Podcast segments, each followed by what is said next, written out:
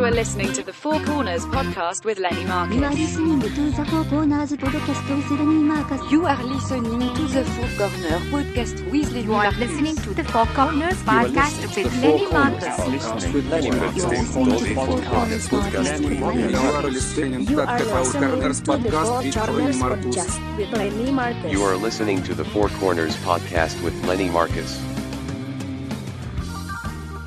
and Neil. Welcome to the Four Corners podcast with Lenny Marcus. Joining me today, as always, is my co-host Neil Working Hard Potter. you gotta put some gravy on that. Four topics, 15 minutes each, just killing time, kill it with us. Our Gmail, Facebook, Twitter, Instagram is the number 4C podcast. Subscribe on iTunes. Listen to us on the Laugh Button Network, thelaughbutton.com. Today's guest is a man with many interests. I think it's safe to say, first and foremost, that he is a lover of the game of basketball. I mean, he actually wrote a book called Basketball, a Love Story. He's also has a second book called Pacific Rims about basketball in the Philippines, as well as a 12-part docu-series on CNN about basketball in the Philippines. He's a contributing writer to huge sports websites like Grantland and The Athletic, but his latest endeavor is a book entitled Two and Two about McSorley's, a famous bar here in New York City since 1854, um, about him and his dad, who has been tending bar there for over 45 years. Uh, we got a lot to talk about. Wow. It's Rafe Bartholomew. What's up, Rafe? Rafe, thank you so much for What's up? doing this. Thank you. I Thank don't. you, Lenny. uh, Thank you. It's crazy. Where do I begin? Yeah, you Um, have the dream life, for God's sakes. I don't know. Is it? ma- I don't. It seems it sounds busy. Yeah. Um, Yeah. are you? I'm guessing you're Irish from the bar. Is your dad first generation? Did he come over here or? So that's the funny thing. Uh, I am only a quarter Irish on my mother's side. My father is from like a generation of New York uh, of McSorley's bartenders uh, who came in before the the current owning family had you know, bought the place in 1979. He started in 1972. So my dad is just from Ohio. He moved to New York after college. and you know went to the Peace Corps and lived above the bar, and that's how he ended up working there. Um, and he also actually drank at McSorley's his first night in New York City. Uh, it was just sort of unrelated to anything, but uh, turned into some kind of weird fate. But so I'm only a quarter Irish. And we are outside of like I, I have a cousin who then married into the family, so I guess I'm Wow. sort of family now. But we've always been sort of right on the uh, uh, the, the pe- It's nice to have workers outside of the family as well as inside. I guess. Right. Wow. Even more. uh even more interesting. Like he's not actually. you would think everybody was there had an Irish accent. Or it's such a uh, old school. We'll get to McSorley's in a little while. You're obviously a city kid. You know Neil, uh, and you're both uh, Yeah, Hunter High Rafe School for- people. I've known Ray for a while. Yeah. And so, did you grow up in Manhattan, or did you grow up in Queens? Like where? Like you, in relation? You must have grown up in Manhattan, I would think.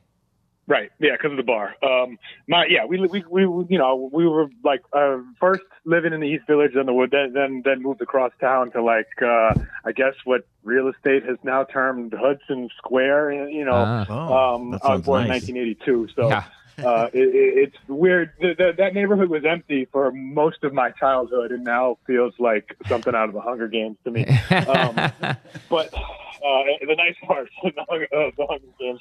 Um, and um, but yeah, so I grew up down there. Um, I remember getting into you know Hunter High School. Um, my mother ran to my elementary school and like just like started hugging me because it was like you, we used to getting in saved them so much trouble trying to figure out what to do with me. oh, that's funny. Well, Yeah. now when you go when you go there, I mean, obviously you're playing basketball and stuff, but are you already thinking about writing and all this in high school? Are you? Is this a college thing?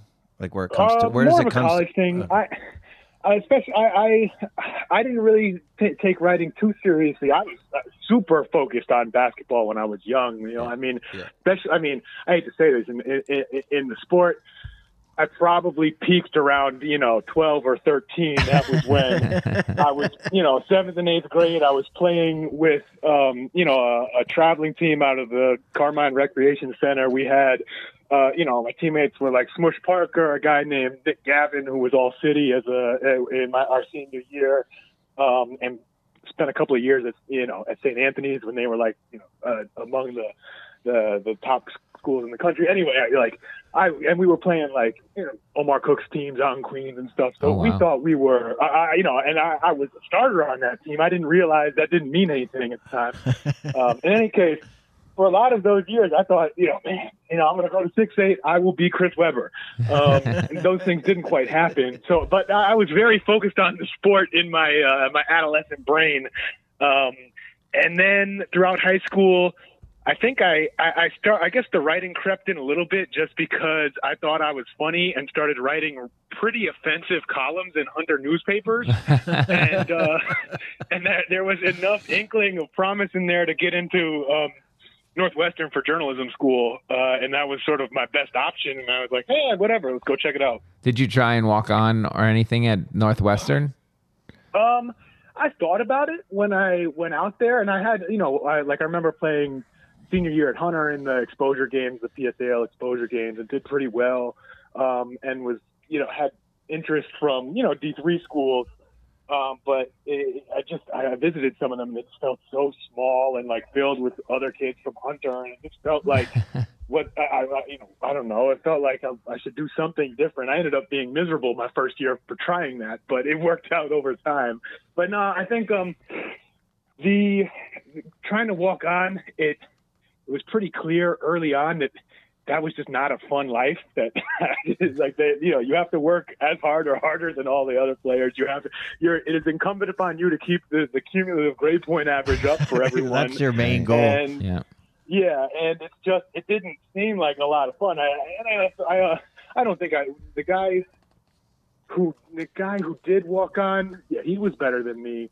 Later on, there were guys who walked on who I don't think were better than me, but it was never totally about that. You know, it was always like like the DePaul coach's son ends up at Northwestern and he's getting the walk on spot, um, which is fine. He wanted it, like like uh, by then, I I think playing ball in college for like the club team and just playing pickup. Literally, I played. I think I counted 94 days in a row once in college, Oh and that that sort of made me. Uh, it kind of made me love the, the game in a much different way, in a way that probably probably being a walk on would have destroyed it. You know, Yeah. whatever love I had for the game. Um, so I'm happy I didn't do it. Are you a Are you a guard?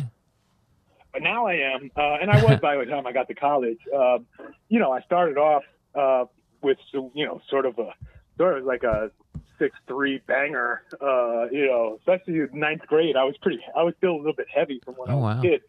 Um, and then slowly moved my game out uh, throughout high school, and then in college was able to, you know, sort of pass as a I was able to defend guards well and and you know sort of like sort of an Eric Snow type guard. I'm Mhm. giving heaping the praise on myself here. Yeah. Um, but how, um, how tall are you? yeah, six like six three. Oh, okay. Then you're basic guard, yeah. It's so funny.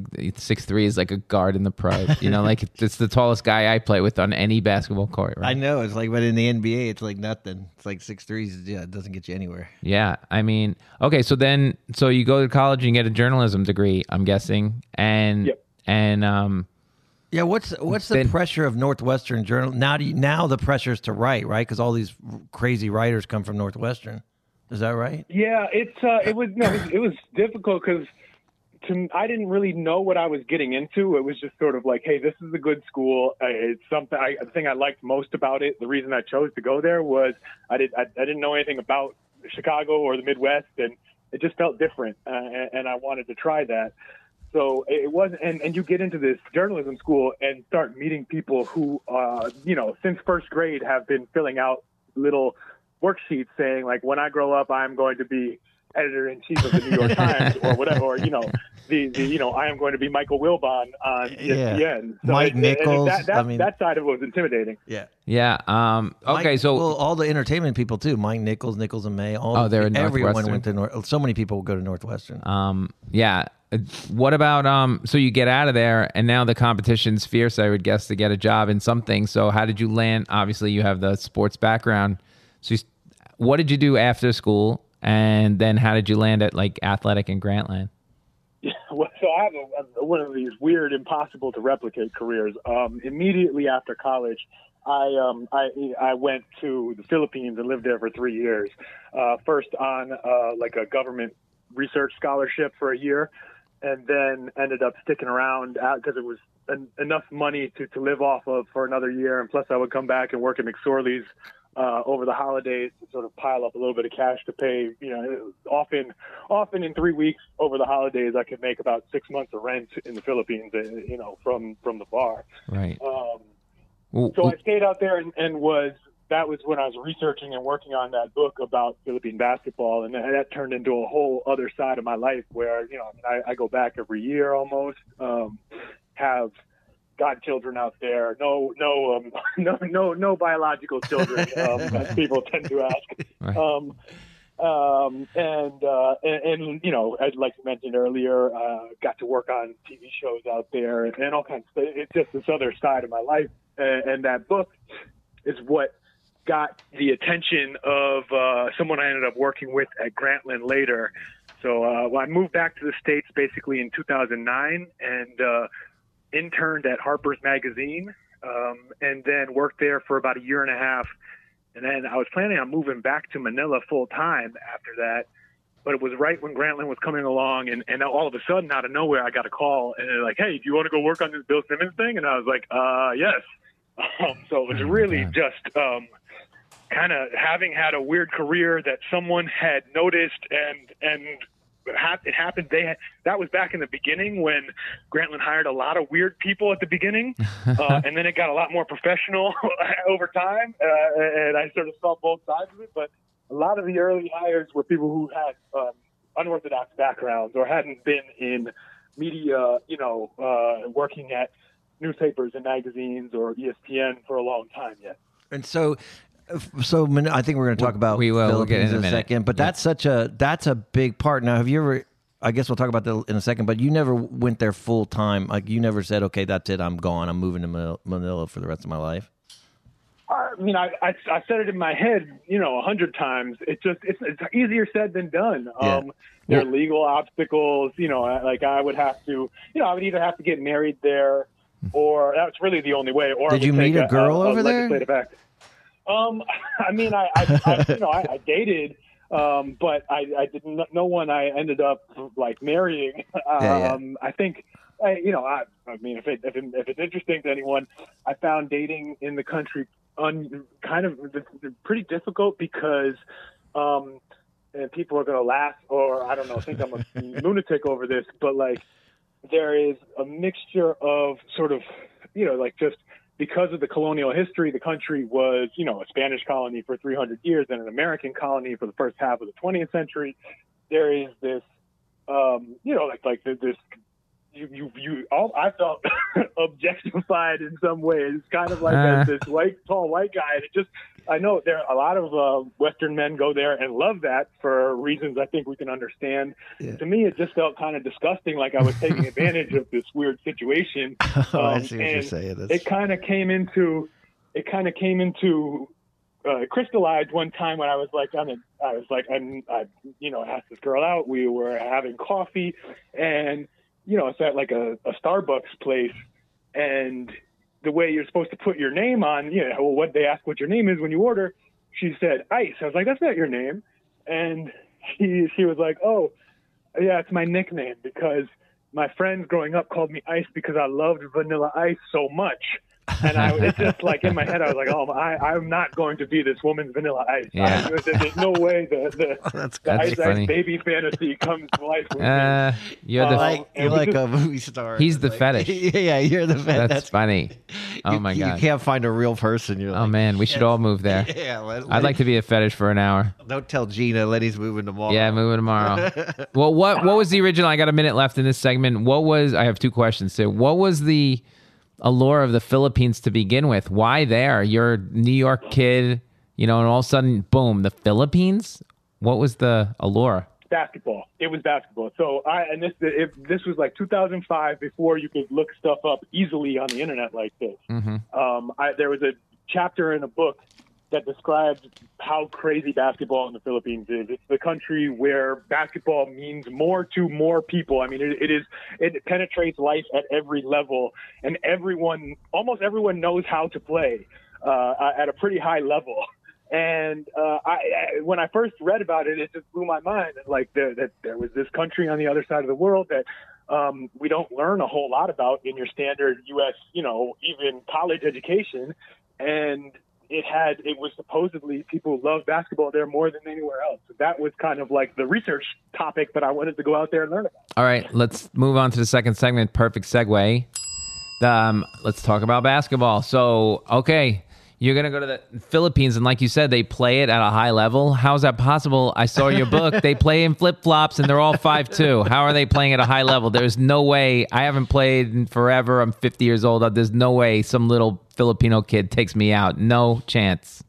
He he, he grew Uh, I up mean, with I think high skill level is kind of the, the, the important distinction there. Height has always been a problem for the Philippines at the international level. That's why, Right. despite this this deep cultural tie to the sport, it doesn't it hasn't in the last you know hundred years really been a major player in in world championships or FIBA or the Olympics and stuff like that. Wait, so everybody's Um, Seth Curry. They all got crazy handles there. They're, dribbling through their. le- They're, I'm dealing with Curly Neal. He's going to dribble around me like a lunatic.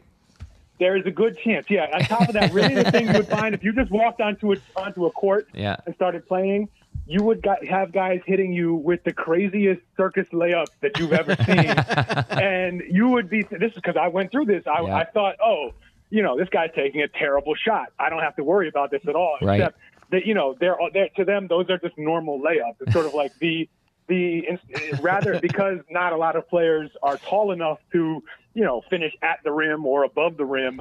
They are incredible at using spin, Yeah. putting English Yeah. on the Yeah. ball, shooting uh, weird release points, shooting, you know, using jumping off the wrong foot, doing every kind of weird trick that you see NBA players now Wow. do, like sort of learning. Right. That that that stuff has been going on in the Philippines for de- for generations. Um, and Yeah, so that- that's the- kind of you you you look stupid. That's the part I see in a movie. Like when I read your book, that's the part I'm like, holy shit, this is like the greatest movie scene ever. That is. of you ju- of them just taking it to you like, like in this weird flip flop way. But that was my favorite part of the book, though that that you capture that so because we all me and Lenny, I mean, we both grew up playing so much basketball that. And you, the older you get, you lose that feeling of just walking to a strange Yeah. court Yeah.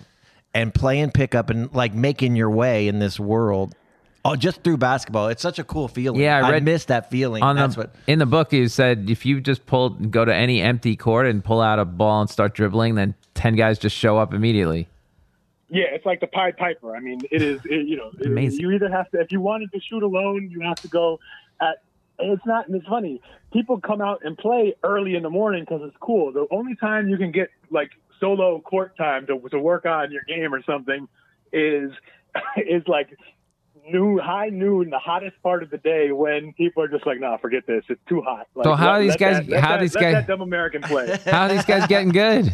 You know, like how are they learning those spins? They got them all in their in their backyards or something. You know what I mean? Like it's constant playing. I mean, it's like it, it's like uh, a, a constant game of 21 uh, throughout the country, almost at any time when it's when when you know anytime people ha- can get to the court, you know, outside of work or you know if they're young, then they can play whenever. Um, but it's it's basically always playing pickup, always playing you know little games with each other. So and obviously at the higher levels, guys figure out ways to work on their games alone and in practice situations. But uh, generally, it, it's just see kids. You know, it's a trial and error, and a lot of that's one of the fun things to to, to, to notice when you go play at, at like the grassroots level. A lot of great shot making, a lot of bizarre shot making, like stuff that you know you would never learn in a basketball camp because it is not it is not textbook basketball, but it is very effective. so how come any how come we can't get a little guy out of there? I mean, Muggsy Bogues made it to the NBA. There's got to be one guy who's got to be young and can do all this stuff, and you know, you take him out of like he's never, you know, like the um, Akeem Olajuwon of the Philippines, but small. Um, anybody I like that coming? well, it's possible. Uh, it's funny you mentioned Muggsy. There was, there's a, a I mean, a I've reported it out. Um, uh, there was a player uh, who was who's five foot five, uh, Johnny Abarrientos, who was like one of uh, arguably the best point guard in the the history of the sport there, and he was playing in the '90s and. There was a rumor, uh, you know, that, and the rumor, I mean, it, it was true that the Hornets, during a period when Muggsy was injured, had looked at Johnny as someone to bring over and step in for him because they thought he could sort of be a, a perfect fit for what what Bogues was doing. Right. Um, it didn't come together for, for a million reasons, and who really knows? Well, they had But no shoes. That was the closest. thing. Yeah, well, Nike the- did the- wanna do the- the- flip-flops. The, the, PBA does play with uh, sneakers in most cases. Oh, okay, good. Um, That's um, but uh, in terms of like a smaller player making it, it could happen. The other, the, so the basketball culture there is so strong, and there's so much, you know, the like we, you know, it's not a rich country, but there are rich people in it, and Mm. they control the basketball scene. Um, and basically, if you are that good, if you're like a prodigy there, um, kind of like large business interests are, are going to have their hooks into a player very, very early in their lives, and it'll be hard for them to leave sort of being, you know, the MVP of a country, a national hero, to come be a, a 10th or 11th man on an NBA bench. Yeah, what's that? What's the what's the level of stardom when that that star player in the pro league there? It's it's massive, like that. they are that- the, the among the like the most famous people in the country, like similar like LeBron level stardom for the country. Are they Um, making good money? globally. Do they Yeah. make money? Yeah, and they so they pay month. You you get money by the month. Uh, you know the contracts in the in basketball. They you there are salary cap rules, but usually you know you hear that they are not always followed. Basically, they'll make the, the best paid players make twenty twenty thousand dollars a month ish, um, which is not a bad living. yeah, that's pretty good. Um, let me ask you this: Are these guys? What's their like demeanor on the court? Are these guys trash talkers, or uh, they're just very quiet assassins? How would you describe you see all types. Um, you know, it, it's a pretty it's a pretty flashy game. It is a, it, it is it, has a it's always been highly influenced by American basketball because of that colonial connection.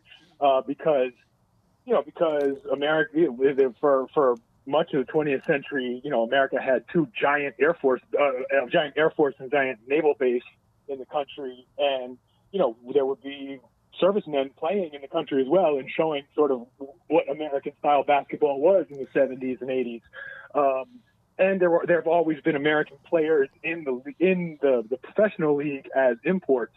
Okay, So there you see a lot of like the ball handling, the you know like the the attitude, what you what do you associate with sort of uh, the, the the virtues and the bad things of one-on-one NBA basketball show up in the Philippines. do they? Uh, two questions. One is, do they get the NBA over there? Obviously, they must some on something TV somewhere. And um, who are their favorites? And then two, how do they deal with?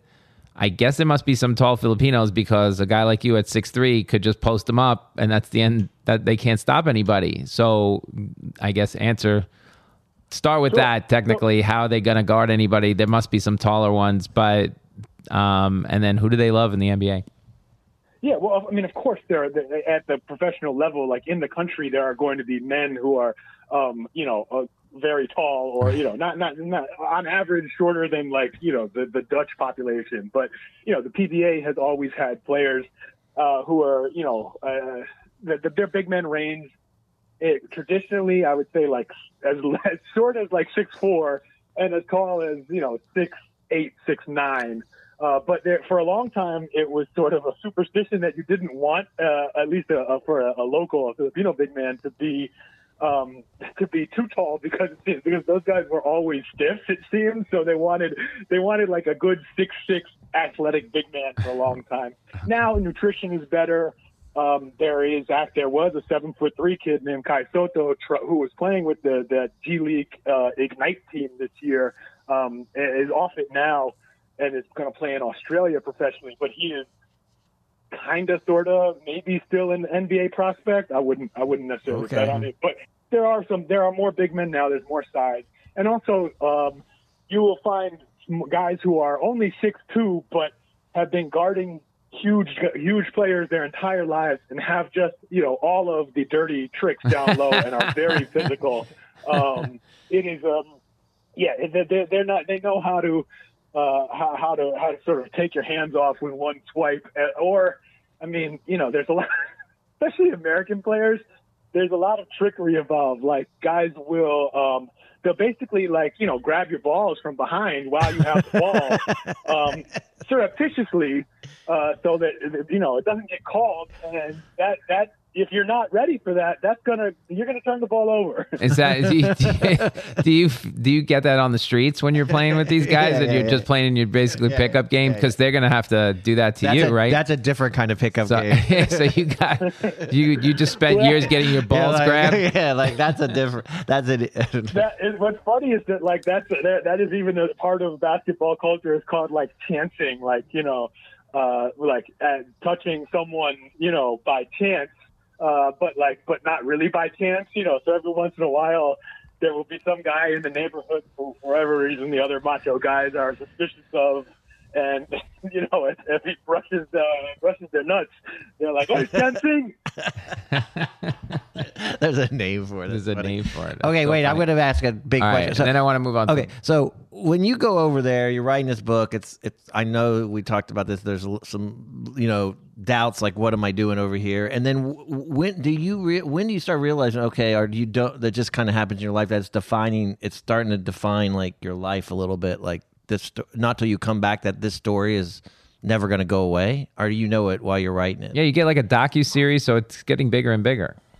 Yeah, uh, it, it, it, it's a. I think I I had a feeling very early, like when I. I mean, I, the, the first moment probably would have been when I chose to stay on after the end of my my research grant. Right. I mean, like I completed that. I gave my presentation. Uh, almost everyone who does that at that point in time in that program, okay, you say this is great, thank you. I'm going home to go start my career doing whatever. And I had it in my head that I really wanted to turn that story into a book and wanted and, and to do so needed to stay longer because at that point I had really just learned the basics.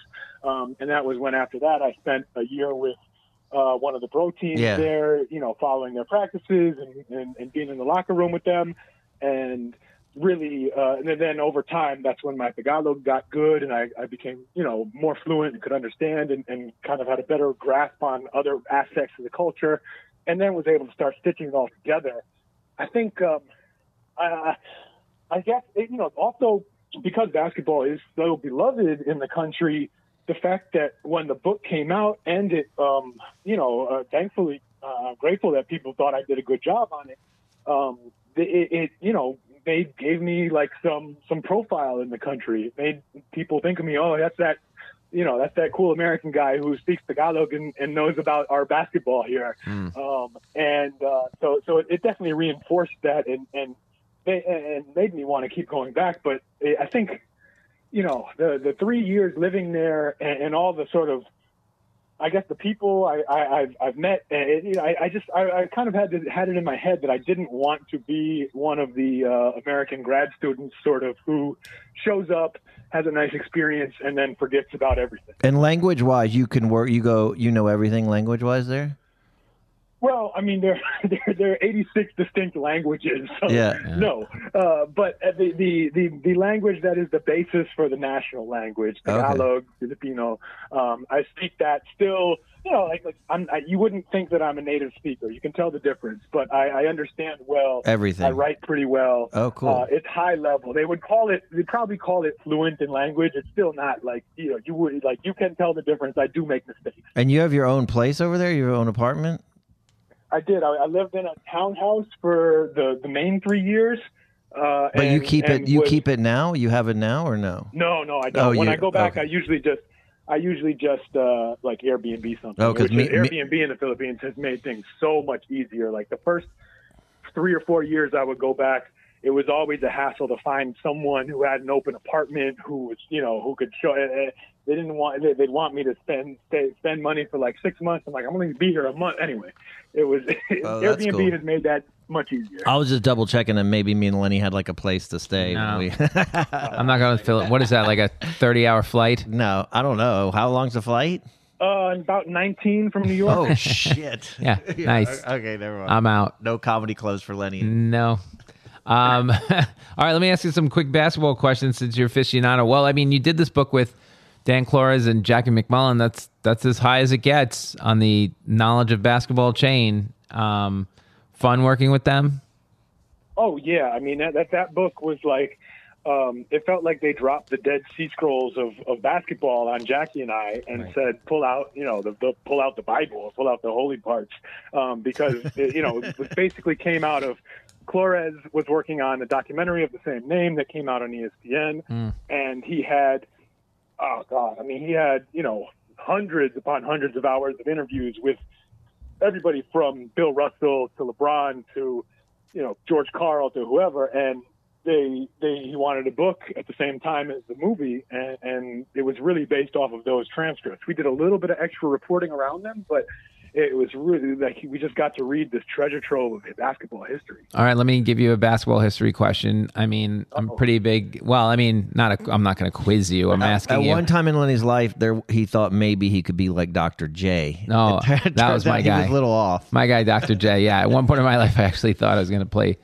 Uh, that's all I wanted to do was play basketball. But I think I peaked that at about 12. Not even, uh, maybe 10. Then I realized um, I'm never, some, it hit me, I'm a small Jewish guy. Um, that was over. But I want to ask you this question. So, in the history of basketball, is the fact that when Magic and Bird come into the league, this league just goes crazy. Like that is the turning point for the NBA to skyrocket it. Um, is I I think I mean obviously the timeline that coming off of that biggest game ever in college basketball, right? The, the you know the the, the Yep. seventy nine uh, you know Mid- Sycamores. Indiana State, Michigan Yeah, yeah. State. Um, it that that's as good a point to to start it as any. I think that it still takes it, it, it still doesn't happen without Michael Jordan, without that sort of really going like him coming along and and captivating audiences around the world and becoming sort of like the most recognizable person on the planet in many ways, right, along with I guess Michael Jackson. Um, that that felt like it it took what Bird and Magic were already had already helped start in the 80s and then just blow it all up to like this what this this sort of Yep. beast that it is today. All right. Yep. All right. That's cool. Uh, I got a yeah. million more basketball questions, but we got to move on because I get do so much. basketball for. I know you can I- do basketball forever. It's hard. It's hard. I know. The third corner we're going to do today. Um, we'll have you back to talk basketball again. It would be. This is great. Anytime. Yeah, This is maybe great. before the NBA play. Yeah, mate, that's a good idea. Um, McSorley's. I I'd be remiss if we didn't get to this corner because this is fascinating. Um, let me just read. It's a little piece of the book. Since it opened in 1854, McSorley's Old Ale House has been a New York institution. This is the landmark watering hole where Abraham Lincoln campaigned. Boss Tweed kicked back with the Tammany Hall machine, where a pair of Houdini handcuffs found their final resting place, and where soldiers left behind wishbones before departing for the First World War, never to return and collect them. Many of the bar's traditions remain intact, from newspaper covered walls to the plates of cheese and raw onions, the sawdust strewn floors, and the tales told by its bartenders.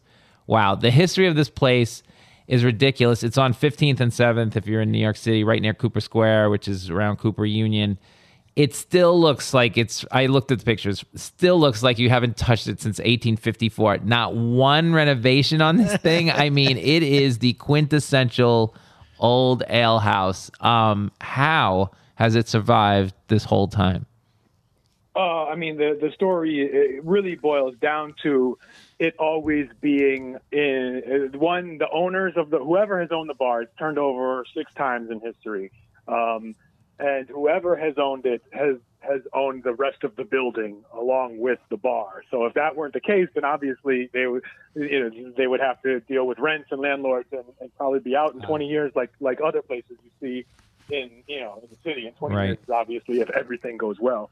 Um, But So none of them wanted to renovate it. None of them wanted to renovate it. So at some point, like the, the first articles about McSorley's as a grand old bar, something that reminded people of the old Bowery, uh, the you know the the place where, and it was still all men until uh, 19 until 1970. Um, Holy it's shit. one of those places that really reflected old New York.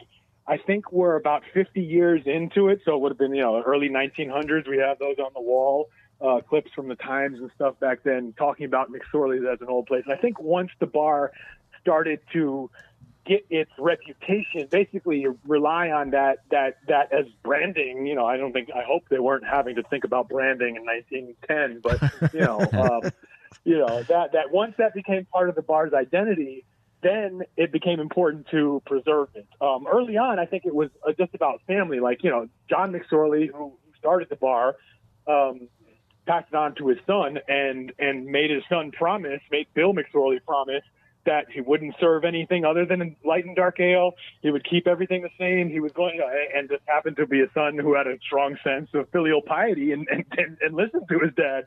Um, and then it became uh, a a part of you know what the bar meant. And when he sold it to the next owner, you know, made made him made that made made that buyer promise to keep everything the same. And then so every time it changed hands, that was that it was sort of part of the deal. If not, I doubt it was ever written down, but it was understood.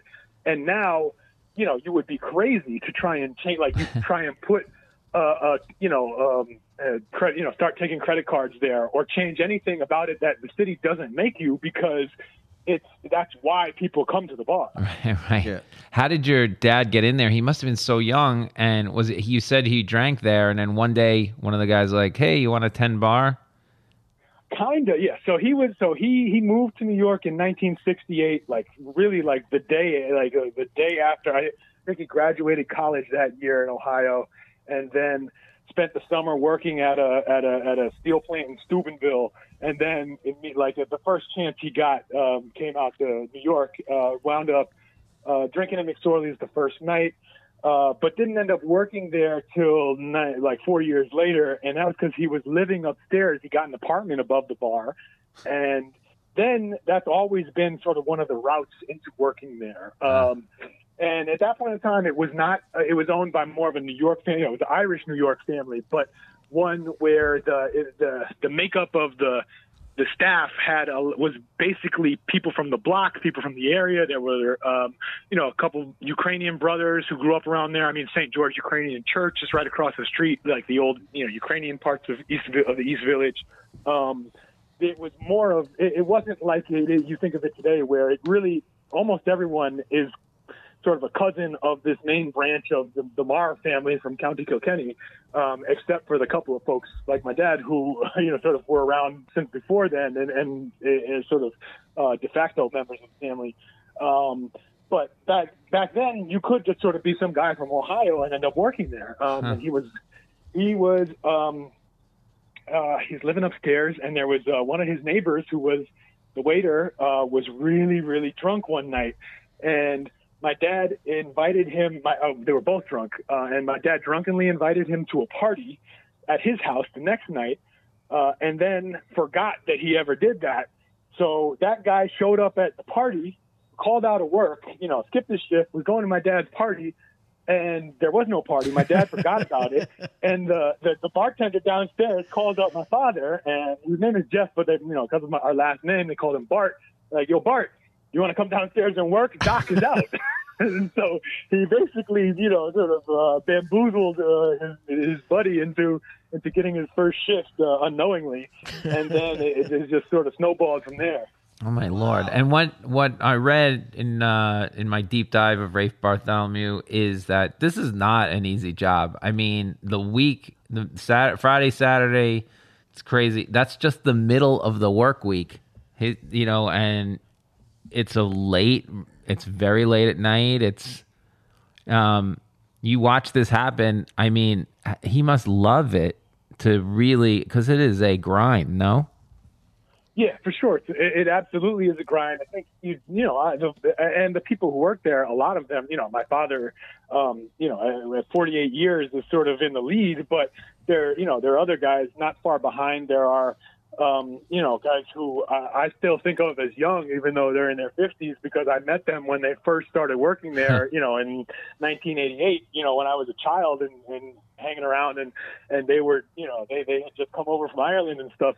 Um, they, it does breed that sort of loyalty. I think, you know, the, the cachet of the place, it also is, you know, it is one of the handful of sort of old school New York institutions in the restaurant industry or the bar industry where you can make a real career and make a, a decent living um, because of, you know, the interest in the place, because it's pretty much always has some business and it's, it's worth sticking around at. Uh, my father, there were times where, you know, over the years, he, he thought about, um, he thought about becoming a teacher. Actually, you know, he did. He between shifts, he was going up to Hunter College. He finished, uh, you know, he finished the master's there, um, but never did his student teaching hours because he would have had to quit working at the bar to do it. And it just came to a point. You know, I was already nine or ten years old, and it, it they were sort of like, yeah, you have to come quit your job, work for free for six months, and then you know, and then make less money than you were making. And he, he just was like, I guess I'm not going to do that. Um, he must not mind the smell of smoke and beer. Um, my two, I mean, Well, smoke not smoke you now. can't I mean, smoke but you could, but you could for a long time. Yeah, Probably yeah, when yeah. he was, he must come home smelling like a cig, an ashtray. I mean, I remember the comedy clubs just going in there for twenty minutes and coming out disgusting. Um, lucky you didn't get lung cancer, I would guess, just from sitting in a bar, attending bar. Um, Yeah, I mean, it was gross in there. I mean, especially at McSorley's, they used to hand out for free cheap these awful cheap cigars, and you would get, you know, just think of every kind, whether it's a, a you know 22 year old who wants to try a cigar or some, you know, I don't know, some, they some, think of all any kind of jerk off you can think of who wants to smoke a terrible cigar in McSorley's. Uh, They they were in there all Oh. the time. And he smelled terrible back in those days. Like, Yeah. it, it would. Ugh. It must have been like a cloud when you walked in that room. It, you could see it because it doesn't look like it has any ventilation. It's just that front Well, door. especially when I mean, back in the day, even Back in the before, day. before the '70s, I mean, when it was all men. I'm sure it was just a smoke filled. yeah, no ladies until 1970s, and it was a fight to let them in, apparently. And their motto was "Good ale, raw onions, and no ladies." I mean, that's Yeah, your I don't know if you get a lot of business with that these days, but it, it worked at the time. Holy shit! So wait, so speaking of that, like, how is it that it's still there? All these other places are like gone. All these iconic New York bars, right? It just keeps fighting through them. Did, did you do you have a connection to all those bars, like the Old Town Tavern, uh, Pete's Uh, well, Yeah, Tavern, they all, like Pete's Tavern, Old Town, um, you know, what, what, Cedar Tavern? We used to, like, Yeah, we used to go to Cedar Tavern that a lot, closed. and that closed. Yeah. Who was the guy? They, they, the one out in um, the one out in Queens closed recently, a year or two ago, right? Uh, oh man. I think I know. I think I saw that on TV too. Yeah, But yeah. anyway, like, like, yes, there is sort of a co- there is sort of a community. There's also sort of a little bit of rivalry where every once in a while, like, you know, the owner. I I- I remember working there. I served the owner of Old Town who came in, and you know, he was messing. You know, he was it was kind of it was good natured, but it was also had an edge where he was like, I can't believe you get so many people to come in here and drink this swill. You know, I mean, like, they um, bust each other's balls. I like that. yeah. Um, and I'm like, well, shit, man, I don't know what to tell you. You know, like, go ask them why. You know, invite them. That's I'll what I- send them uptown after they're done here. That's what I wanted to hear. All I want right. to hear the smack talk. All Wait, right, is it wait. okay? Is it preserve? Is it pres- preservation? Whatever you do that when New York landmarks something. Yeah, li- uh, it's not. It's not been a landmarked. No, it hasn't. Right. No, I don't think it's been official. It's been officially landmarked. I forget the. the it, I, the, I haven't read up on on the landmark process as detail in as much detail as I maybe I should, but. Uh, I remember like there isn't there like I remember reading about it with the Strand where like landmarking it was actually going to make it harder to, for the place to survive. Yeah. Yeah, yeah. I think I, re- I saw that special. Um, tour. I want to ask you a couple more before this segment's over. Um, so one of the mottos there as well, other than the the no onions, no ladies, be good or be gone. So there must that rule probably came in a bunch of Irish dudes drinking. What could happen? Uh, there must have been some. Have you seen some crazy fights, or your dad must have come home and broken up a couple crazy fights? Yeah, I think I, I heard about it more than I saw it because by the time I was working in the bar, strange to say, like the time I was working in like the you know the early 2000s and then like through the like the la- little bit you know to, to I guess my last shift would have been uh, New Year's Eve going into 2014. Um, but like the, the the the city had changed enough. The bars clientele or whatever had changed enough. We I, we rarely saw fights, and the fights that we did saw, we we see we laughed at. You know, we're like, look at these idiots. Like, these is you like you call this a fight? Yeah. Do you even know how to? It was, you know, it was, it was usually something that was, was not impressive. Um, but the you know when my father working through the 70s and 80s, it was much rougher. I mean, he um, he, this was more for his ride home on the bike. But uh, he he had he used to carry like one of those illegal batons uh, to like wrap people's hands if they tried to like grab his bike as he passed along, driving Damn. riding home at like two in the morning. Um, but he there and yeah, they used to have to jump over, like, you know, sort of jump over the bar, throw guys out. You know, they kind of. I think that you the, the the technique described to me was just sort of getting behind the entire crowd of fighting guys And pushing. and yeah, pushing them, pushing forward to get them out the door, and then you don't almost don't even care what happens. You know, call the cops if you need to. right. I, that's a great Let them die on the street. Yeah, of course. That's the idea. Get them out of the Yeah, room. that's what- Because you don't want to break anything in the room. Yeah.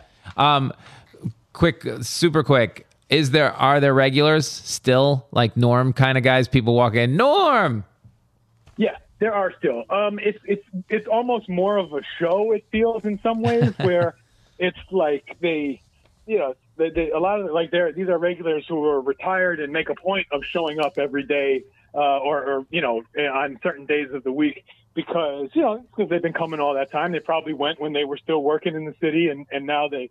They, they still like to do it. Um, there's a couple guys who are there. There are still real regulars, but that the, the core of the business is uh, you know, it's tourism right now, or, Right, or yeah. God, hopefully that comes back, right? But um, Yeah, we didn't you know, ask that's about what that. it yet. had been. That's what you could count on being there uh, through the weekdays. And what time know, can you get uh, there? People from all over the world. What time can you get there in the morning? Like 11 a.m.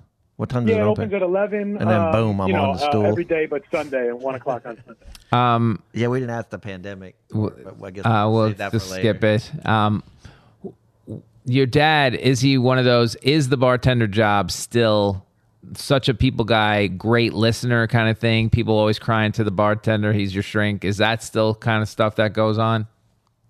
Uh, it is, especially with my father, because you know, I mean, for he he may this might have been less so earlier in his career, but for the past you know 20 years probably, or he, he's you know he looks the part of a he's you know tall, great handlebar mustache, Oh, wow. glasses.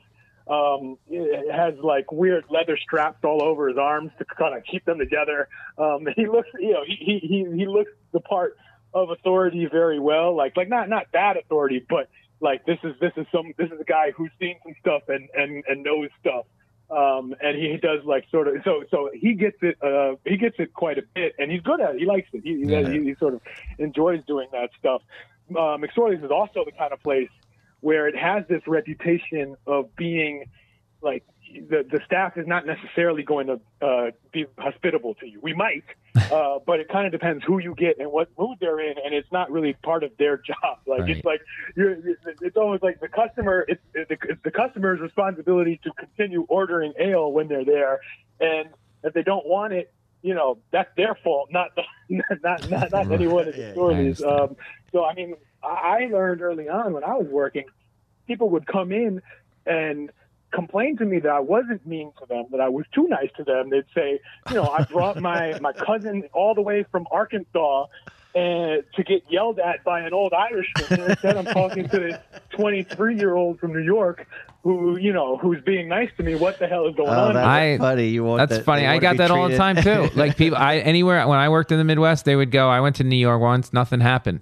That was my big joke. Like what? What do you mean nothing? I was like, give me your money. Do you want me to? St- you know, you want me to rob you? It's weird. Give me one thing about working in a bar that people don't have a clue, and we move on. Oh man. Um. Well. Uh. Uh. So many things. I guess to me. Uh. Uh. Get you know get like like having like some all kinds of weird bodily fluid sprayed in your face while cleaning. I mean, just like the, going into the bathroom after a shift. Uh, having to work in, I mean, the the the, ba- the bathroom. There's a on- busy shift. There's a separate. Uh, there's a separate job Yeah. uh, called the shit house, and your job is to guard the bathroom, clean the bathroom, Oh, pick up shit. empties, and just deal with all the disgusting stuff. It's sort of the first thing you have to do. Oh, shit. how you Oh, I get broken didn't in. I was going to And it- ask it you. lives up to its name. I was going to ask you if you're going to go back and bartend again, but I guess that you have to the go. answer to you have to go down to the bottom of the thing again. Uh, I, look, I mean, from it depends on how often you have to do it. I don't, I don't really, I, I I will do it for a. It's sort of, I, I like being in the bar, so if they, if it were like, yeah, once in a while you come in and, and do and, and work a shit out shift, I, I, I wouldn't mind that, but. um it isn't that. Yeah, honestly, that's where I would be in the rotation right now. I'd be Nice. doing the door and the shit out Oh God, I wish I didn't ask So that. you are going to go back one more time. Are you If saying I'm it in- here? If, I'm, if I find myself living in, you know, I'm living in like right outside of Detroit right now. Yeah, but if yeah. I'm, anytime I'm living back at home, I will probably be working there just because it, it's like it happens. People will call. It'll be like, hey, you know, you around? We need you. Oh Uh, wow. And and you know, I don't know. It's sort of you know, it's Coming in the- out of in the- in the retirement. blood. Yeah. Coming out of retirement. the book is called Two and Two uh, about McSorley. And it's a PBS. We didn't even talk yeah, about we'll get it. We'll Too much to talk about. just go go visit McSorley's. Go buy the book. Let's move on. All right, the final thing we do, uh, we're gonna play a game called uh, this, that, and the other thing. I'll give you a choice of one of two things or more. Uh, which one would you take? And we're gonna do it the Rafe Bartholomew edition. Usually we just do random things, I but thought we we'll- were going to do a quiz. No we'll work 'em basketball in. quiz? No, no little- I was a little nervous about the basketball quiz. against Rafe. Next Yeah, time we'll do I- a basketball quiz. All right. Um, okay, you're starting a team. Okay. Bird, Magic, Kareem, Jordan, LeBron, Oh, Dr. shit, J. okay. Give me one. Go ahead. You're starting a team. Who you taking, Neil? Well, I mean, obviously, I love Larry Bird. Yeah. So, I mean, but We're start with Larry Bird. Clearly, you got to take Michael Jordan, or you'll be laughed out off the planet. I don't. I disagree with that. So, I'm gonna go. I, I would will- take Kareem Abdul-Jabbar. Nobody could stop that sky hook. no, I would You- not no. in today's game. He will never get the ball. No one will throw it to him. I think that. Everyone's shooting threes. I will take Michael Jordan far and away, and you'll take Kareem. I think I'm taking. I'm still taking Kareem. Uh, You gotta have a center now. The, the position doesn't even exist. But if I had a center in the, in the playoffs and just slow everything down, just give it a Kareem. I'll take Jordan, and then probably LeBron or Bird. All right. Um, Rafe, go. I mean, look, I, I just have to. I, I, I'm not even one of these. I'm not even close to one of these people who le- thinks that um, LeBron is greater than Jordan. But I would start my team with LeBron James, uh, probably over Michael Jordan. I was gonna say uh, th- good. I'll ask that too. Everybody talks about Will you LeBron take or Le- Jordan. You I'm take t- LeBron I love. I over think. Jordan. Yeah, he's. I, yeah, I mean, it just if you're starting that team and you're trying to, you, you like that. He's the player who will be able to fit with the most other players. yeah, he plays five positions if he wants to. Yeah. You know, and the guy's a freight train. Not. I mean, Michael Jordan, of course, is the ma- amazing. You're not gonna. He. The thing about Jordan to me is his will. You know what I mean? His, his will. It's just the the will to win. I think is greater than LeBron by far. Yeah. But LeBron James is just ridiculously talented in many ways. Um, but that's so he's taking LeBron. All right, you're taking LeBron. There you go. Well, let's do another one. Big man. Ru- Well, obviously, uh, Russell, Bill Russell, Kareem, Moses, Wilt, Shaq.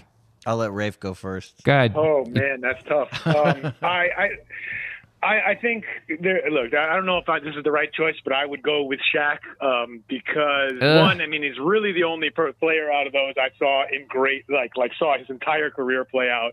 Um, two, I, I think it, he's been, at t- he's back to being sort of historically underrated, uh, it, because people can't even really conceive at this point of of what uh, just like how athletic, how explosive he was in like a 350 pound body, um, and just like ragdolling Dikembe Mutombo and Matt Geiger and pretty much anyone they throw at him. Well, wait a second. Uh, that's my point right there. They had to Anybody, change the that's rules. all they had to throw at him. Dikembe Mutombo and a stick No, they from Africa and Matt Geiger. changed the rules. Oh my God! Please, if you put him up against somebody his, of, a, I just wanted one guy in his career to be of equivalent Shaq size. Shaq would have done nothing. You know what I mean? Like there was nobody seven three, even close to three hundred pounds. So give me anybody that the closest, the closest. I mean, and he was one of the better Shaq defenders, even at like that super late stage in his career. Was the bonus when he was playing with the Blazers?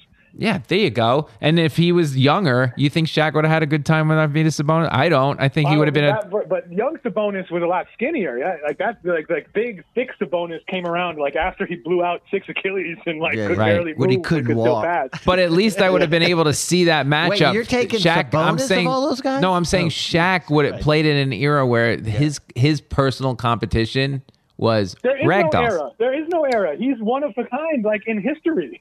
Yeah, well, I'm saying if he, what if he played in the same thing as Wilt Moses, Well, who are you Uh, taking? Moses? Who are you Wills taking? is probably the only per, like physical specimen type who who who is like in terms of strength and size Yeah. kind of is close to that. And Yeah, but I think like a Kareem would have run him up and down the court.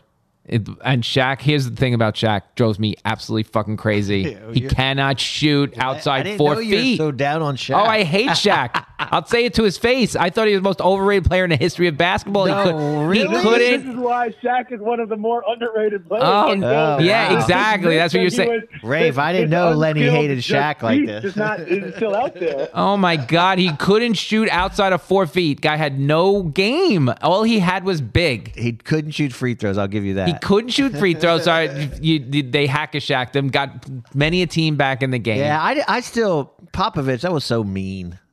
That when they Oh, did the the hack a hack- Shaq. I loved it because First quarter, first. Oh my god! seconds, it just showed that this guy can't play basketball. It, That was just kinda You got to be able to shoot. I, I can't. You you just can't.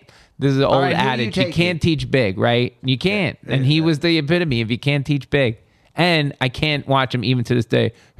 Hey, how you doing? You, I should God, you really hate Shaq. Uh, I don't hate him. I have his autograph actually. I'm sure, I think it's really funny on the NBA show, but it's like. On the NBA. But uh, uh, give Wait, me so 18 other taking? centers. Um, You're gonna take Kareem. I know who I'm taking. I'm gonna surprise both of you with my pick. I would have. I didn't get to see Bill Russell. I really would love to have seen him. You know, just go up against some of these. He was just ahead of his time, but he was only like six nine, right? Mm, No, he's like six eleven. No, he wasn't. no. No. Rafe. They say that he was close. He is. He's. He, he was sort of closer to six nine. I haven't. Oh, I've okay. not seen Oh, him. That's small. hard to believe, but that is like yeah. That, I've that I've heard that before. But he could jump out of the gym and he was an amazing defender. And you know, I love defense. But Yeah. I mean, all these guys are so different. Moses Malone was like, he, he would just get every rebound and put it back in, and he wasn't that tall. Well, he missed a lot, so he got a lot of his own rebounds. Yeah, maybe. but it, when the Sixers got him, it was over. So All right. Um, I'm- I'm, still going Kareem, I Uh, think, because yeah, the guy a is safe just. pick. You know why? Because I saw a million guys try to stop that sky hook, no one and none of them could No. stop the sky hook. No, he was great. He's the leading scorer in the in, right in the history. He's got all those rings. He, but why? Could you just tell me why Mo- Milwaukee must have been smoking crack to get rid of Kareem Abdul-Jabbar? Yeah, I mean, it's can. He won everything in college. He gets to the pros. He wins the championship. And they're like, nah, we're gonna ship him to the Lakers. What? I guess that's just they gave up on him. Idiots. Right? It takes them like 50 years to get Giannis Competapumpo. I'm just ready for my pick. Go ahead, go. I'm going off the board. I'm going Ralph Sampson. No, what? Because of Virginia? Seven four. He stunk. completely like Rafe said, completely underrated. Oh. this guy was gonna- What? He was gonna be great, but people were so down on him. He couldn't. He made one shot. One shot. That turnaround Rafe, jumper Ralph's before your time, right?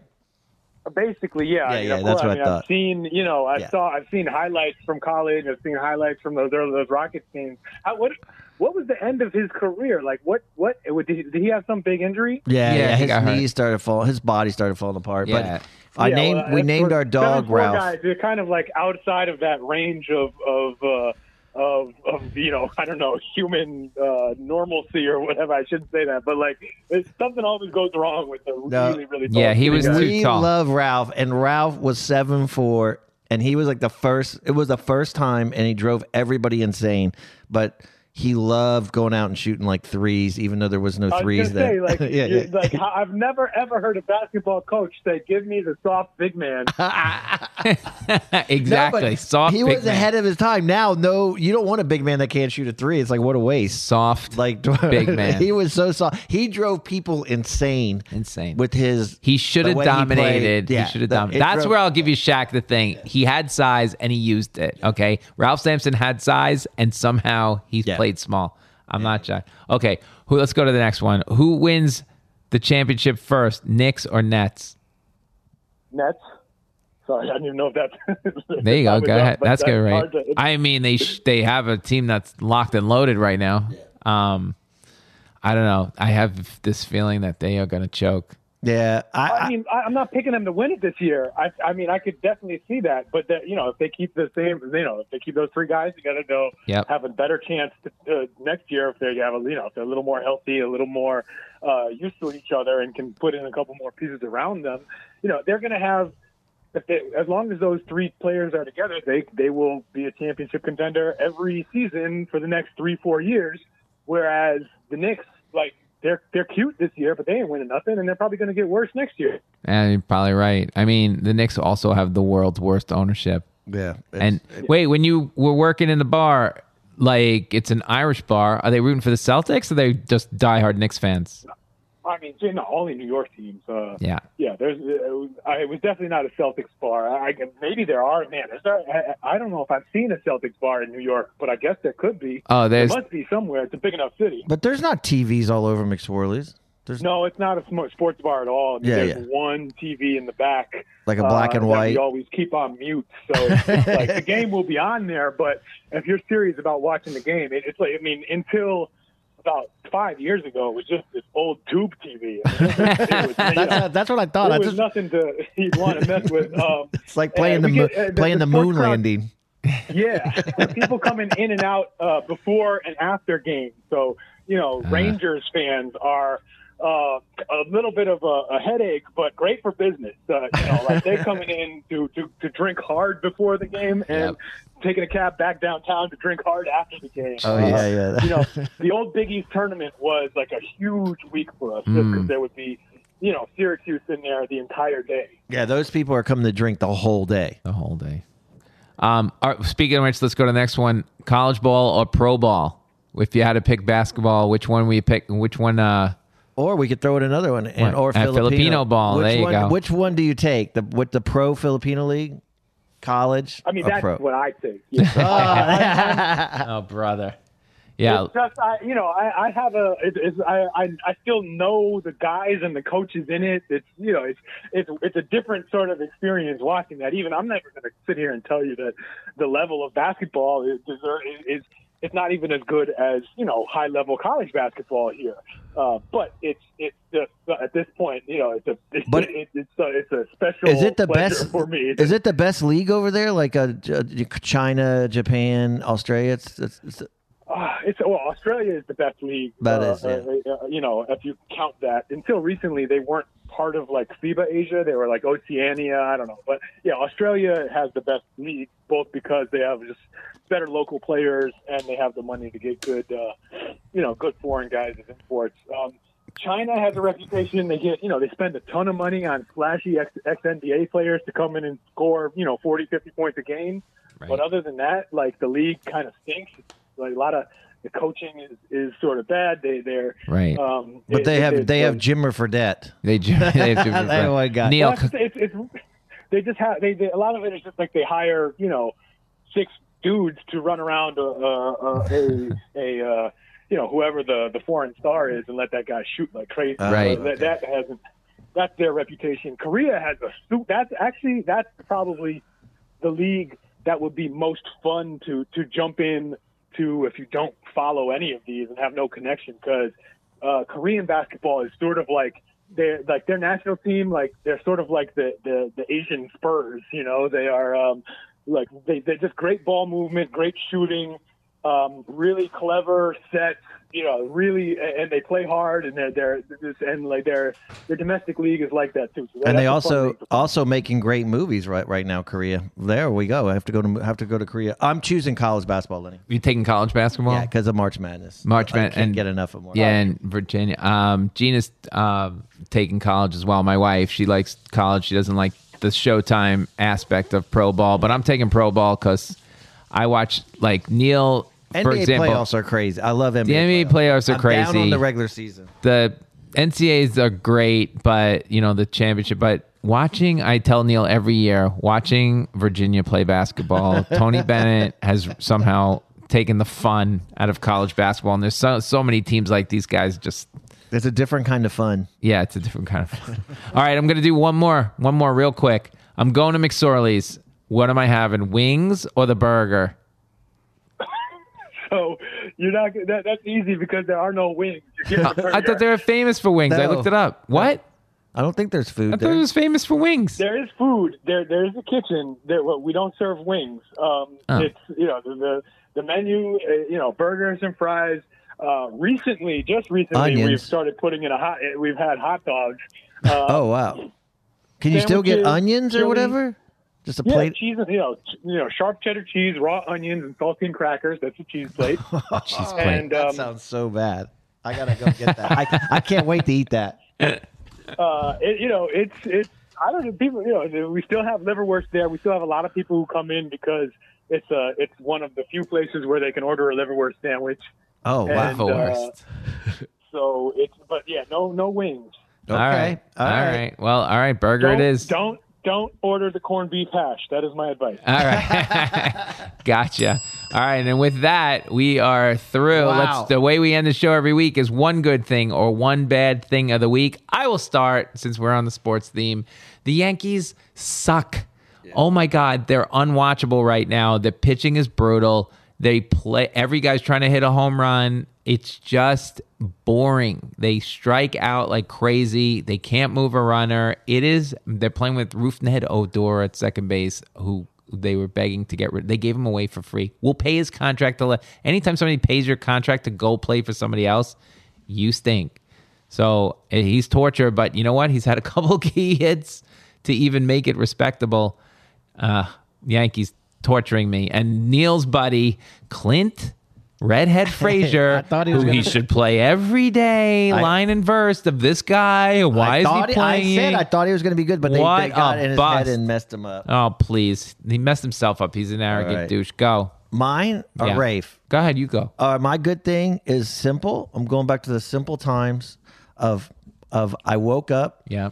this weekend, Yeah. walked to Barney's Green Grass or Oh, you whatever, didn't got yourself a bagel? got a thirty dollar, twenty five dollar bagel with cream cheese and lox. You're and so like, lazy. Put it together yourself. I had to Get a get bagel that. on the I corner, two watching feet away. Wait a second. Go to No. go get the Nova from No. From Zabar's. No, it's better. Anthony Bourdain went there. I'm into the. I'm in that that mode. I'm eating it. I'm having a good morning. I had two hours of of me connecting to Anthony. Probably drank like another ten gallons of water. The and then the yeah, I was like, this pandemic is not too bad. oh boy. All right, Rafe. One good thing or one bad thing of the week.